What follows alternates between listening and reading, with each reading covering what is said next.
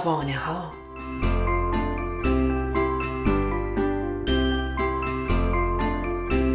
داستان امروز ما پیچک و گردوه.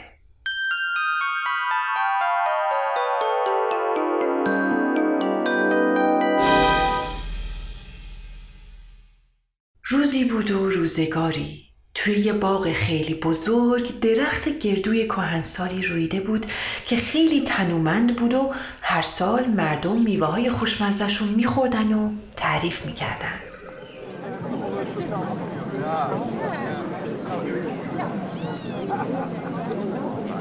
درخت گردوی کهنسال تو اون باغ بزرگ زندگی آرومی رو میگذروند تا اینکه یکی از روزهای آخر بهار بود که یه پیچک ضعیف کوچولو درست پایین پای درخت گردو سر از خاک در آورد چند تا نفس عمیق کشید و تکونی به خودش داد و شروع به تماشای مناظر اطرافش کرد.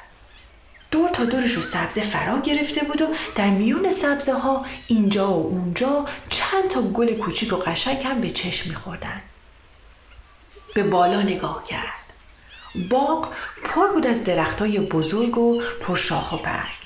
درختای قد کوتاه انجیر درختای قد بلند صرف بالاخره چشش به بالای سرش افتاد و درخت گردو رو دید. با اون همه شاخ و برگ که روی قسمت بزرگی از باغ رو سایه انداخته بود پیچک پیش خودش گفت این درخت گردو تکیگاه خوبی برای منه. می‌تونم دور تنه اون بپیچم و با سرعت بالا برم.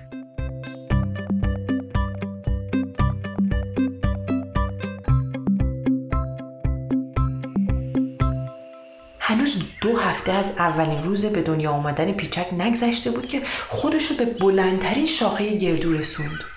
حالا دیگه قد پیچک از گردو هم بلندتر شده بود. از اون بالا همه جا رو به خوبی می‌دید.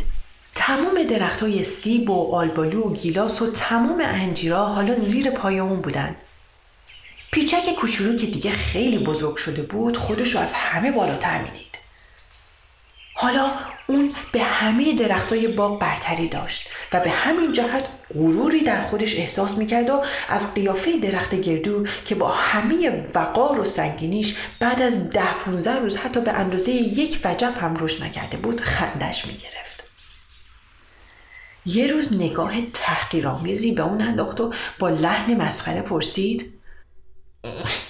جناب آقای گردو ببخشید سوالی از حضورتون داشتم.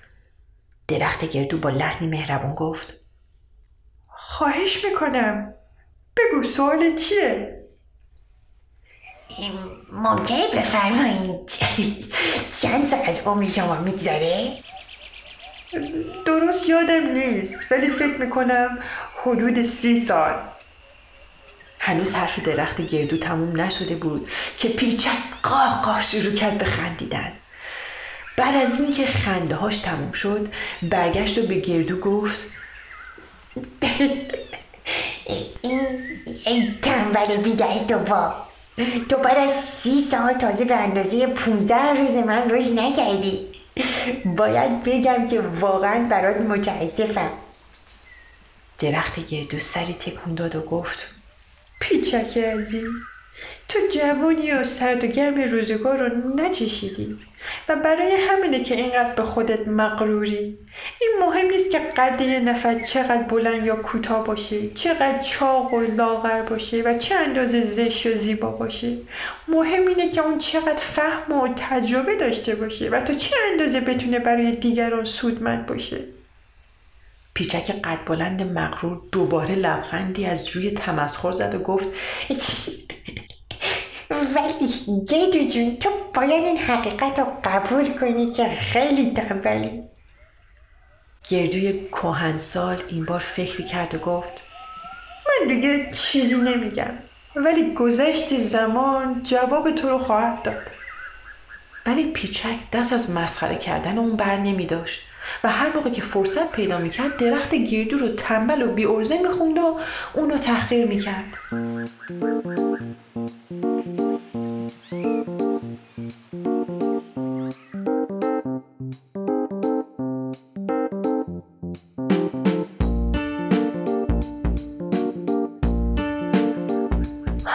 ساعتها اومدن و رفتن و روزها رسیدن. روزها هم گذشتن و نوبت به ماهها رسید. ماه اول ماه دوم ماه سوم. کم کم فصل سرما نزدیک می شد و با رسیدن پاییز میوه های خوشمزه هم رسیدن. درخت گردو خیلی خوشحال بود چون گردوهایی رو که از بهار پرورش داده بود حالا درشت و پرمغز و چیدنی شده بودند. اما بشنوید از پیچک مغرور. با اولین سوز پاییزی پیچک به خودش لرزید.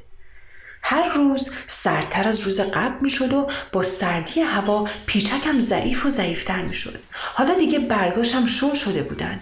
تا اینکه یه روز که دیگه رمقی تو تنش باقی نمونده بود درخت گردو به او گفت خب پیچک عزیز اون روزای شادی و بیخبری رو یادت هست؟ یادت میاد که چقدر به خودت مغرور بودی؟ پس چرا حالا این همه میلرزی؟ بله دوست عزیز روزگار هم گرمی داره هم سردی هم بهار داره و هم پاییز بله دوست عزیز روزگار هم گرمی داره هم سردی هم بهار داره و هم پاییز مرد میدون زندگی اون کسیه که با همه اونا بسازه. ولی دیگه پیچک بیچاره نمی‌تونه حرفای گردوی پرتجربه رو بفهمه. کم کم بدنش شل می‌شد و پایین می‌رفت.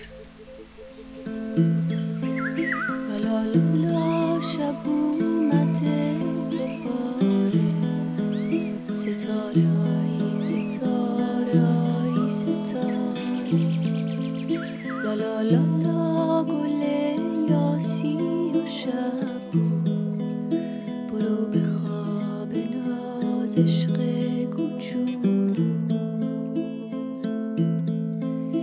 جایی که نسوزه و نسرماست یه جا که مثل چشمای